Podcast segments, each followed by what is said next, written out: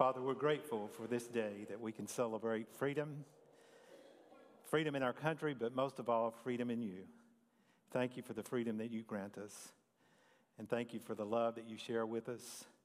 And Father, I pray that we will do our part to continue to help America be one nation under God.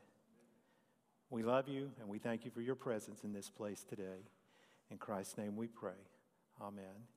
You might as well remain standing. We're going to greet one another in just a second. I'm just going to welcome you and thank you for joining us for worship today. If you're a guest, we welcome you today, and I would ask that you look at that QR code in front of you, take your camera, and it will take you to a Connect card, prayer requests. I think you want to greet each other. Just go ahead and greet one another.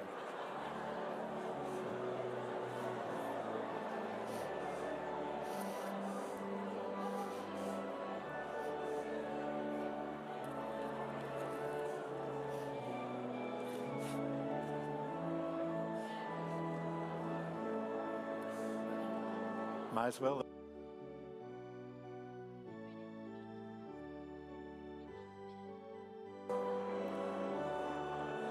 And now you join together as we sing, Holy, Holy, Holy is the Lord God Almighty.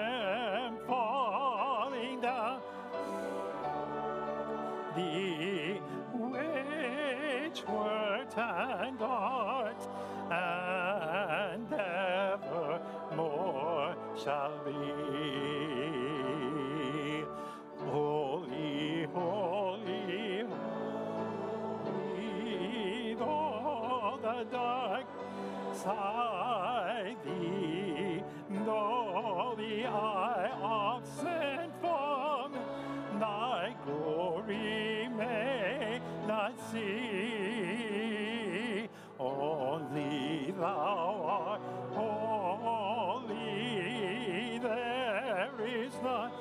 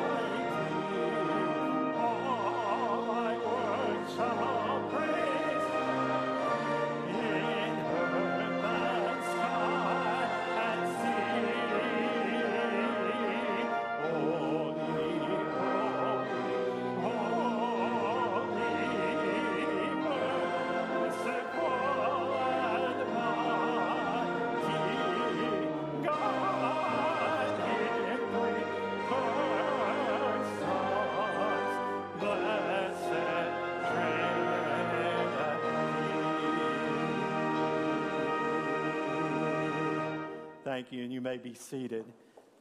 We're so honored to have Alma Randolph with us today. I'd called Alma earlier and I said, Alma, can you possibly, as a late notice really, can you come on July the 4th? She said, absolutely. So, Alma, come and lead us in worship this morning. Thank you for being here. We're always thrilled to have you with us.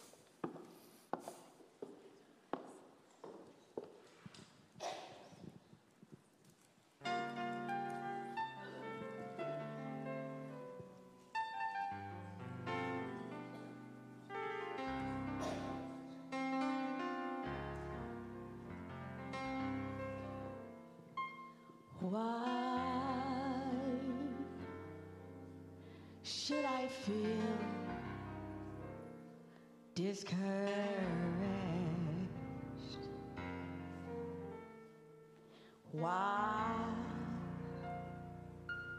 should the shadows come? Why should my heart?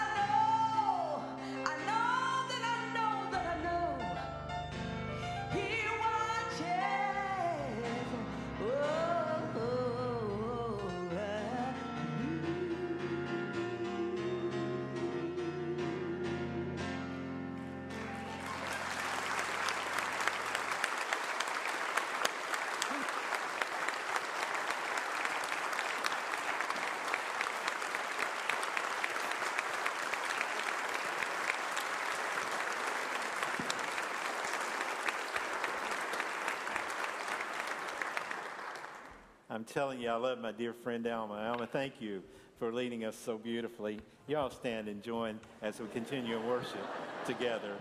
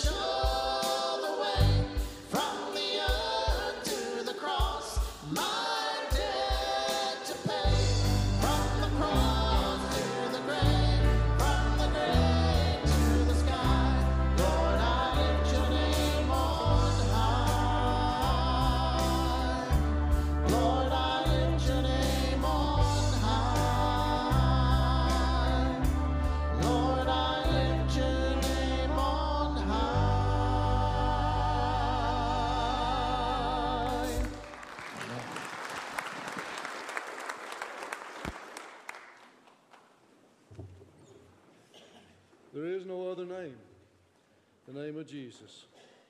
And he's alive. Oh, he's alive. And he's well. And he's here for us. He died on that cross for us, didn't he? And this is a 4th of July. I mean, this is a day of independence, to celebrate independence, rather.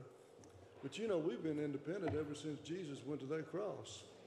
But hallelujah, we can celebrate it. Yeah, I'll go ahead. Right. But I thank you for this country. I'm sorry that it's kind of in the shape that it's in now, but just remember God's still in control. He always will be.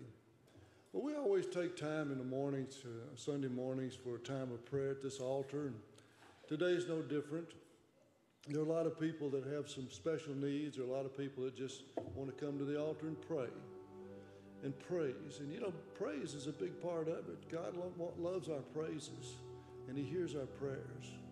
So as we open this altar this morning, I ask you to remember some specific people, even though I'm not going to name a lot. I always mess up when I do. But my friend Gary Mitchell is still battling this cancer that hit him real quick. It was so sudden, he knew nothing about it. So remember Gary and Jeannie as they battle this with God and knowing, hoping that God's going to bring healing to Gary before anything else happens. And I think He will because we're praying for him.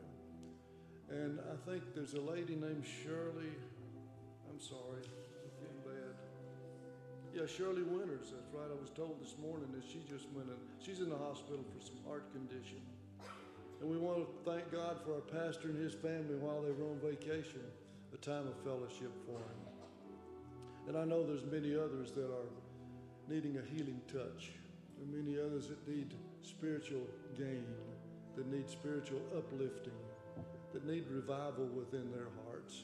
So I invite you this morning and encourage you to come to this altar this morning, leave your cares here, bring your praises to God, for He is a God to receive. So won't you join me at this altar now?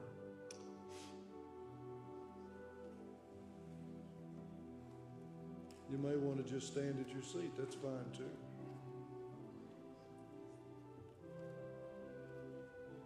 God knows our needs even before we ask.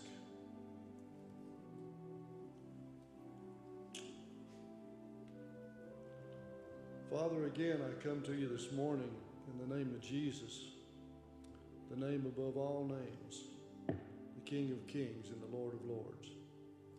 And I come thanking you, Father, for letting Jesus go to that cross to die for our sins and to give us that freedom that we have today and I pray that we can keep that freedom. I remember when I read the scripture in Romans 8:38, regardless of what we go through, what we've been, what we've done, or what we're just regardless, nothing is going to separate us from God's love. And remember that. And that's if that's not enough to be thankful for, I don't know what else is. So Father, we just thank you for that. We thank you for the privilege that we have to come before you at this altar this morning and to lift the name of Jesus, to bring praises, to lay our cares and our needs right here and leave them, leave them at your feet. As your word tells us, we can ask anything in the name of Jesus, believing, and it shall be given. And I know we believe, Father. So I know you hear our prayers, Father. So I thank you this morning that we're able to lay this stuff before you and walk away knowing as long as we seek you first in your kingdom, all this other stuff will come to pass. So, Father, as you bring our service this morning, bring our message this morning through Bill and through Alma, I ask your anointing be on each one of them. Anoint the musicians and the music this morning, and what a wonderful day of celebration it is. For we give you the glory for this day, Father. We give you the glory for every day. And I ask you and pray to you this morning in the name of Jesus that your will be done in this service today. And Holy Spirit, you're welcome. Come, Lord Jesus, in whose name I pray. Amen.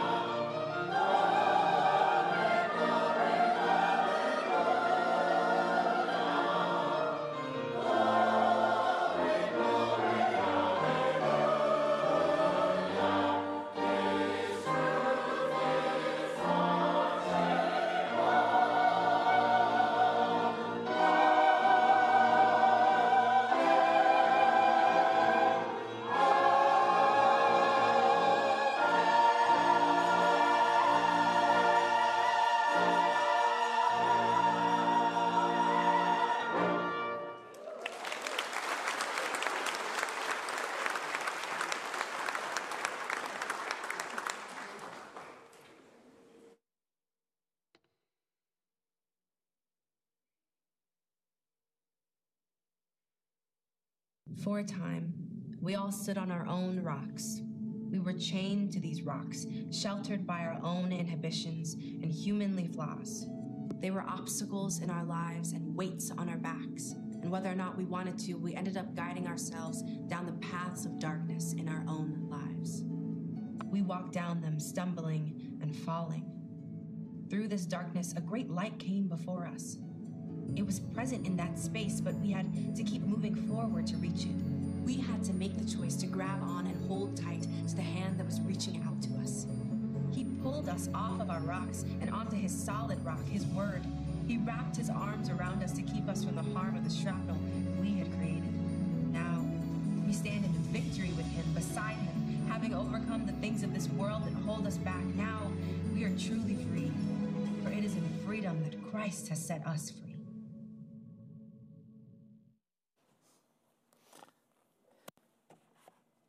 He indeed has set us free. And I'm so glad this morning that His truth is marching on. Would you stand for the reading of God's word this morning, please? Reading from Romans chapter 10, the New Living Translation. Dear brothers and sisters, the longing of my heart and my prayer to God is for the people of Israel to be saved.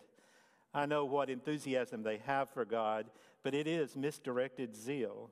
For they do not understand God's way of making people right with Himself.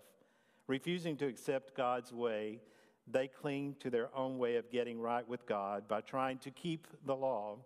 For Christ has already accomplished the purpose for which the law was given. As a result, all who believe in him are made right with God. For Moses writes that the law's way of making a person right with God requires obedience to all the commands. But faith's way of getting right with God says, don't say in your heart, who will go up to heaven to bring Christ down to earth? And do not say, who will go down to the place of the dead to bring Christ back to life again? In fact, it says, the message is very close at hand, it is on your lips, and it is in your heart. And that message is the very message about faith that we preach.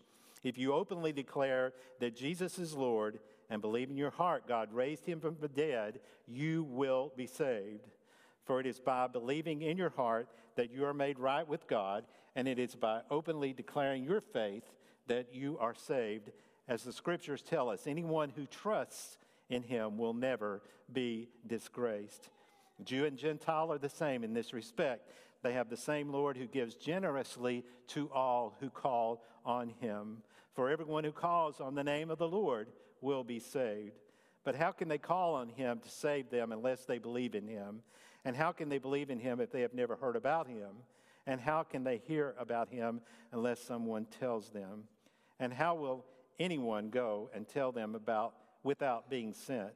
That is why the scripture says, How beautiful are the feet of the messengers who bring good news. May God add his blessings to the reading of his word this morning. You may be seated. It was 245 years ago today that our forefathers declared their independence from England and established the United States of America. It was a, na- a, nation that was established under God with freedoms like no other nation in the world, none of which are any, any more important than the freedom we have to practice our faith and to worship God as we choose. We owe a great debt of gratitude to all of those who have gone before us, those patriots without whose fervor there could be no great nations, there could be no civilized societies, and there could be no America as we know it today. Our fathers worked hard to establish a free nation and one nation under God. And our, uh, today, many of the freedoms that we have, as you well know, are being threatened. Many people have turned their backs on God. However, I do believe that by God's grace and by our dedication to our faith, working together, we can ensure that we continue to be the nation whose God is the Lord. As Christians, we must do what we are called to do. John Wesley was the 18th century uh, Anglican priest who uh, was responsible for the great Wesleyan revival that swept throughout England and America. And at one point, he put a man by the name of Thomas Coke on a boat to his, on a ship, basically, to his new assignment, which was to the United States of America. He was going to give leadership to the rapidly growing church in the New World. Tradition has it that John Wesley gave Mr. Coke only three words of advice. Those three words were offer them Christ. Offer them Christ.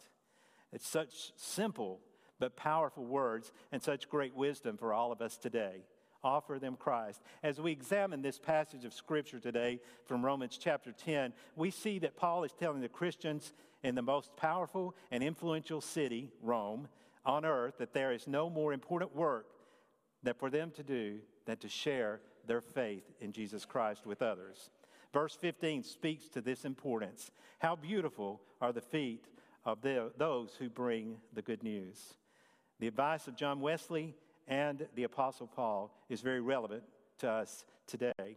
Paul is often referred to as one of the greatest patriots because he valued people more than he valued possessions. And he loved the nation of Israel. He knew the nation of Israel, he knew the people were headed in the wrong direction, individually and as a nation. He was wise enough to know that to tell them he had to do it with great care. It has been my experience that people don't like to be told they're wrong. They don't like to be told that they're moving in the wrong direction. So Paul had to use great care in doing so as he was trying to present this message of Jesus Christ to the people that he loved so well. Over the years, I have seen so many evangelistic efforts that fail miserably because people with the right motives have taken the wrong approach, causing people to react in, in a negative way and causing them to turn away from the gospel. So we have to be really careful about how we approach people with our faith. And today, I believe in this passage of Scripture, that there are many lessons that we can learn, but there are three today that I want to share with you that I think uh, how Paul handled this situation that is applicable to us today. First of all, Paul is clearly deeply concerned about the people of Israel. He's deeply concerned about the people who do not know and who do not have a relationship with Jesus Christ. Paul doesn't see them as statistics, but he sees them as individuals whose eternal salvation is at stake. He begins chapter 10, as I've just read, by saying, Brothers, my heart's desire and my prayer for God, to God, for the Israelites, is that they may be saved. He wanted his people, the nation of Israel, to be saved. He recognized that, that Israel had lost touch with God. And you know as well as I do, any nation that loses touch with God will suffer the consequences. Paul was concerned about the spiritual and the moral values of his nation.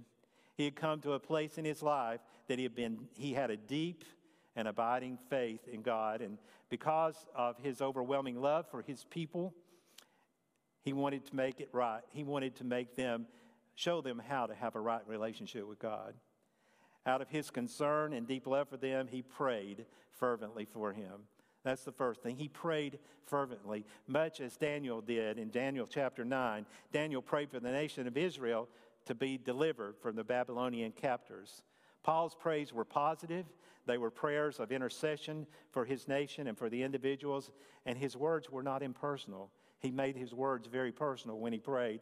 In fact, when you read the passages in Romans chapter 9 through 11, and I won't read all those today, but when you read those, you'll understand that um, uh, you can sense the sincerity and the deep concern that Paul had for the people of Israel to turn back to God. He wanted the people of Israel to be saved, and I cannot think of anything better that we can do as Christians for each other than to pray for one another individually and to pray for our nation and to pray passionately as Paul did. His prayer was born out of a true burden for their misguided attempts to create their own righteousness. Their misguided attempts to create their own righteousness. If we are going to be, continue to be, as the United States, one nation under God, we need to be on our knees praying fervently. We need to have a burden for one another. We need to have a burden for our nation. We need to pray for our leaders. We need to pray for each fervently for each other. God's word says in 2 Chronicles 7:14 and you've heard this many times if my people who are called by my name will humble themselves and pray and seek my face and turn from their wicked ways then will I hear from heaven and I will heal their land. Do you believe that today? I believe that with all my heart. That if we are on our knees and we're praying for our nation as a as a as Christians, God will heal our land, and we have to we have to hang on to that. And Paul understood this, and he wanted the people of of uh, Israel to understand that as well. Secondly, today there was no hint of superiority in Paul's remarks about the nation of Israel. He didn't have an attitude of, I have all the answers. He didn't have the attitude of, I am on a higher spiritual plane than you. Paul knew that his words would be insulting to the religious leaders because they did not want to believe they were wrong and they did not want to believe that they were guilty of any sin. So Paul knew he had to approach them with compassion. He had to, uh, how many times have we encountered people who have an air of superiority and a fighting spirit when it comes to their faith. And what does that do? That just drives people away. I've seen those attitudes many times over the years, and these are good people. But many uh, have felt that they have attained a higher level of spirituality, and they could not possibly need anything from else. It's a form of spiritual elitism, the kind that Paul was experiencing to a much greater extent with the zealots. But you know what? Paul had the right approach. He was, he was very humbly reliant on God. He was, his reliance was in God. Philippians 3.12 says this, Paul said, Not that I have already obtained, nor am I already perfect. Nevertheless, he said in Philippians 4.9, What you have learned and received and heard and seen in me, do, and the God of peace will be with you. He knew, as we know, that God would give him the words he needed so as not to appear spiritually elite and condescending. And if we are going to offer Christ, if we're going to show people Christ, then it must be done in a way the way that the apostle Paul did, with an attitude of humbleness and reliance upon God. We can't do anything without our reliance upon God. Spiritual elitism will certainly turn people away. Paul wanted to be like Jesus, who always approached people with humbleness, with love, and with compassion. And if we are going to offer people Jesus, we must follow his example. Jesus loved the sinner, but he hated the sin. How many times have we heard that? He loves the sinner, but he hates the sin. And you remember the story of the woman who was caught in adultery? And what did he say to her? her? He just kind of, they were going to stone her, and he was just kind of down on his knees writing something in the sand. Nobody really knows what that was. And then he looked up and he said, you who are without sin, throw the first stone. And what did they do? Did anybody throw the stone? No, they didn't. They dropped the stone to the ground and they walked away. And then Jesus looked at the woman, and here's what he said Your sins are forgiven. Now go and sin no more.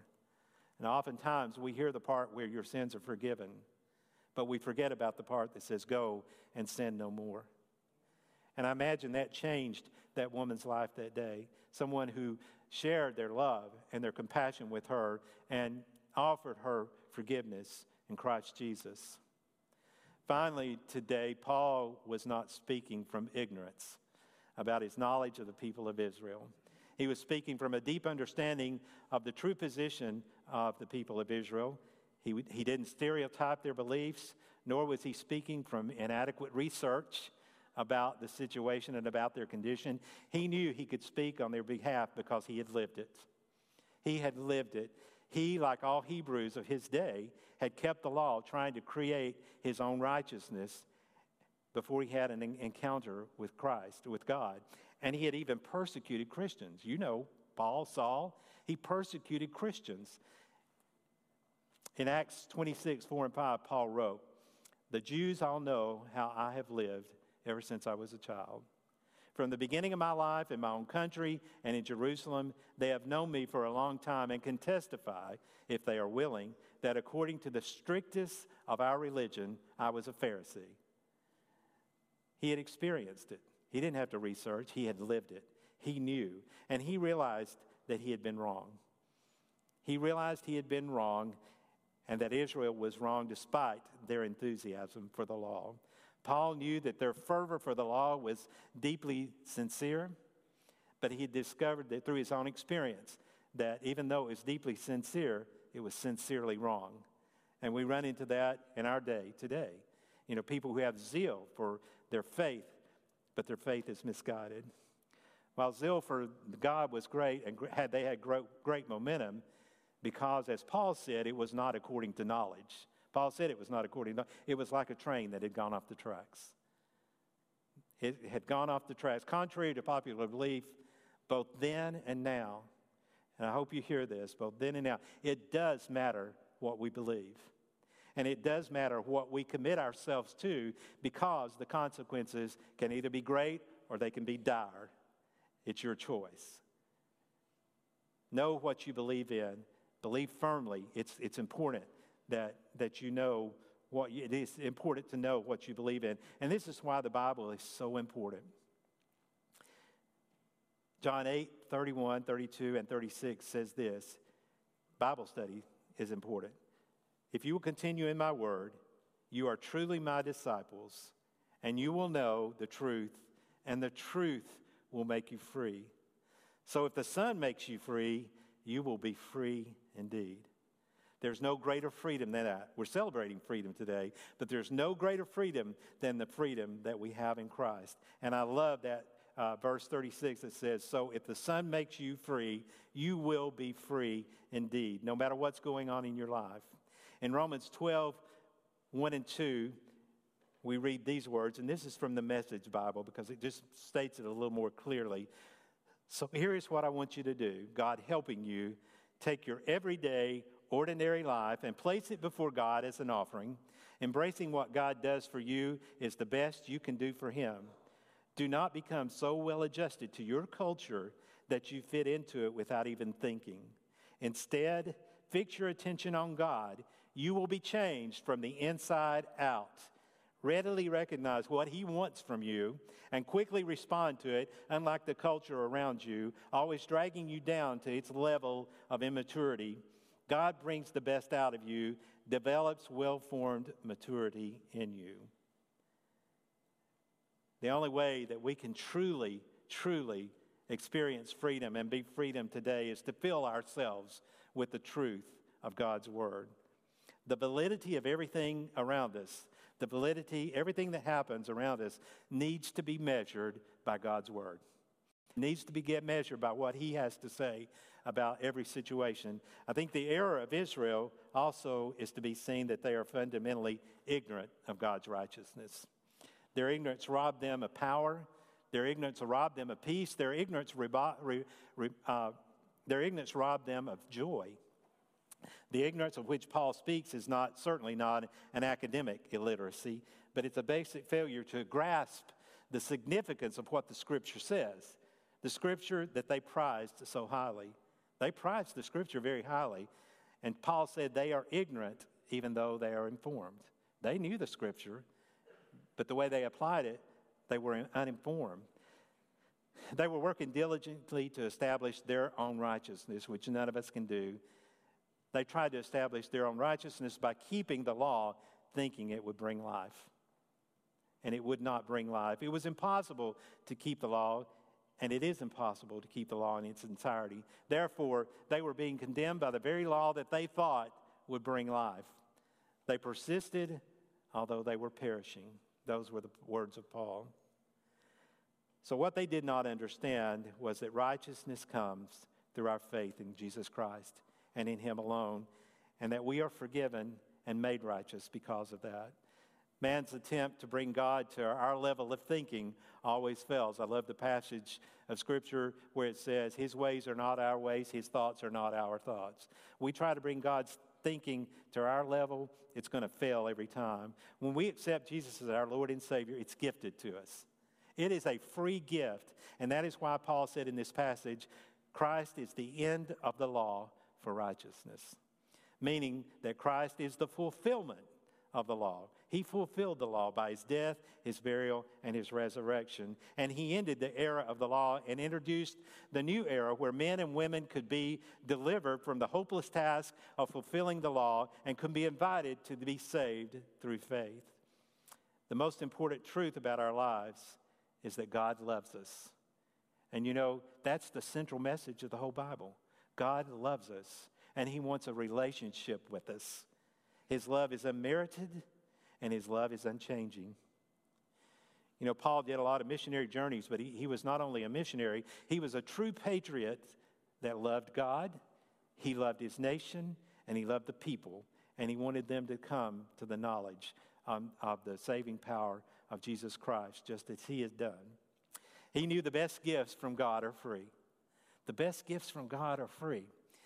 God offers us a place in his family, he gives us guidance, he offers us a destiny to become like Jesus, and he guarantees that every event, even though we don't, may not understand it, he guarantees that every event, every event will result in our benefit.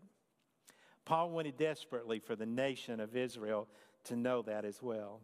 And Paul said it best in Romans 8 38 and 39 For I am persuaded that neither death nor life, nor angels, nor rulers, nor things present, nor things to come, nor powers, nor height, nor depth, nor any other created thing will be able to separate us from the love of God that is in Christ Jesus our Lord. I think the message for us today is very clear. We simply need to pray earnestly every day for each other and for our nation and for our leaders of our nation. As Anne Graham Lotz once said, don't wait until there's a national tragedy to pray for our nation. What does life in Christ do for us? What does it do for us? Romans 6:22 says this, "But now you are free from the power of sin and have become slaves of God. Now you do those things that lead to holiness and result in eternal life." All of this giving us the opportunity to live throughout eternity singing with, with the throngs of of people who have gone on before us and the angels, singing, Holy, holy, holy is the Lord God Almighty. And we offer the world Christ, who in turn offers eternal life in heaven, where the Lamb is the light and where we will proclaim His holiness throughout eternity. Eternity in heaven is our goal, and we need to help as many of those around us to come to that saving knowledge so they too can have the eternal life. Here's what a little bit of heaven will be like. Alma, come and share with us.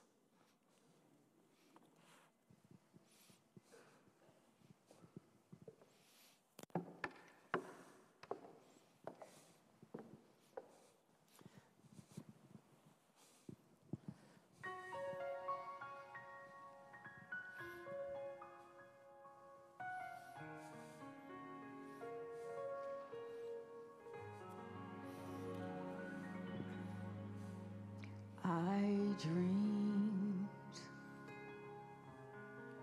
of a city called glory, so bright and so fair. And as I entered through the gate,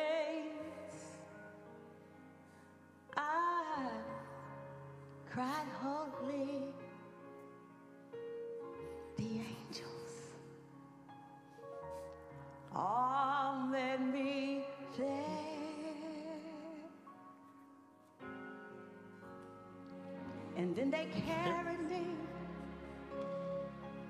from mansion to mansion. All the sights I saw. But then I said, I just want to The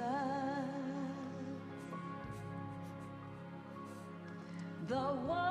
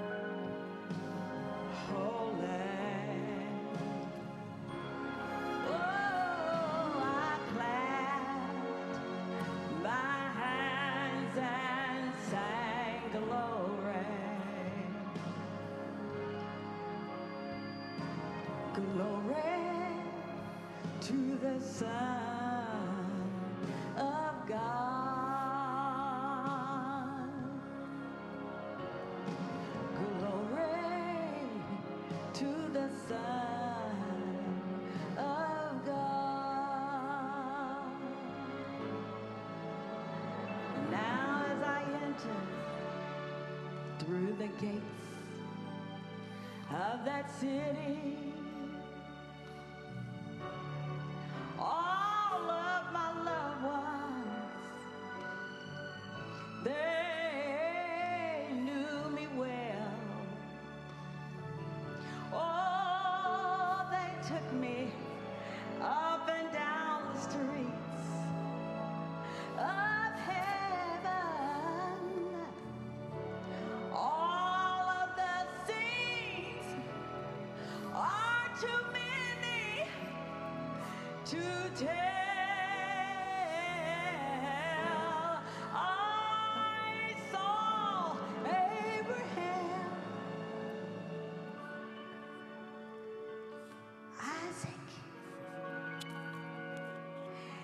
Jacob, I even talked with Mark and Timothy. But then I said, Timothy, this is all wonderful.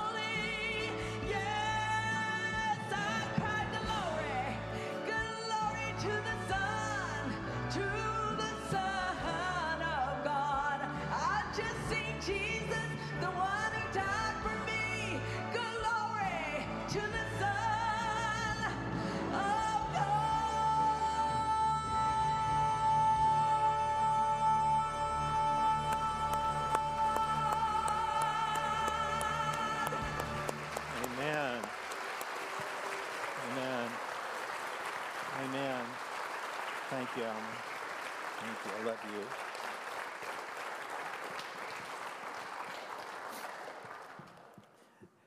Who would not want your friends and neighbors to know about heaven and to know how they can be there? And another thing, I know how to end a sermon. Alma, thank you so much and for sharing from your heart. And um, I pray that we would all be burdened for our friends and family and for our nation as we move forward. Today, you can know Jesus Christ is your Lord and Savior. If you haven't already done that, we want to give you the opportunity to do so. Maybe you'd like to rededicate your life to serving Him and humbling yourself and praying uh, and asking God how you can make a difference to offer Christ in this world and how to make our nation continue to be one nation under God. Whatever, our deci- whatever your decision is, all of us are here to love you. We're here to pray for you. We're here to support you in that decision. And we invite you to come and help us show others who Christ is. You join as we sing an invitation hymn.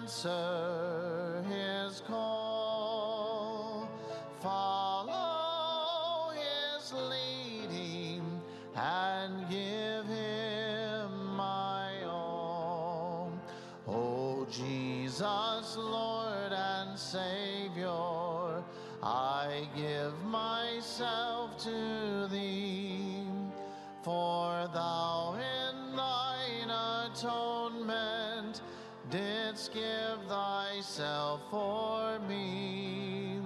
I own no other master, my heart shall be thy throne. Thy heart I henceforth to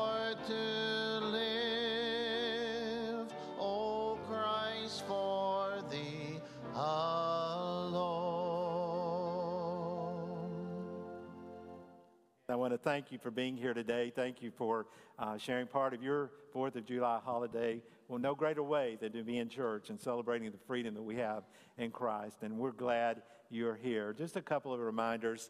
Uh, Wednesday night, we'll be back to our virtual Wednesday night. Todd will be back uh, in, in place, and Wednesday and next Sunday.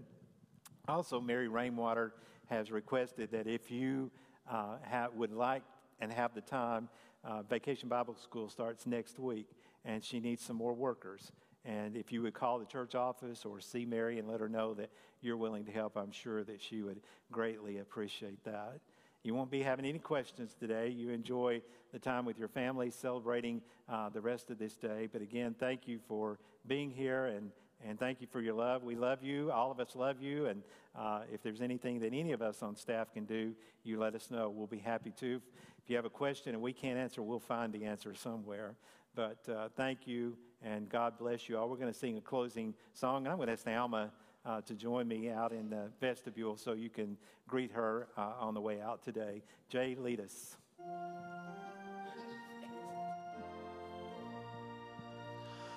America,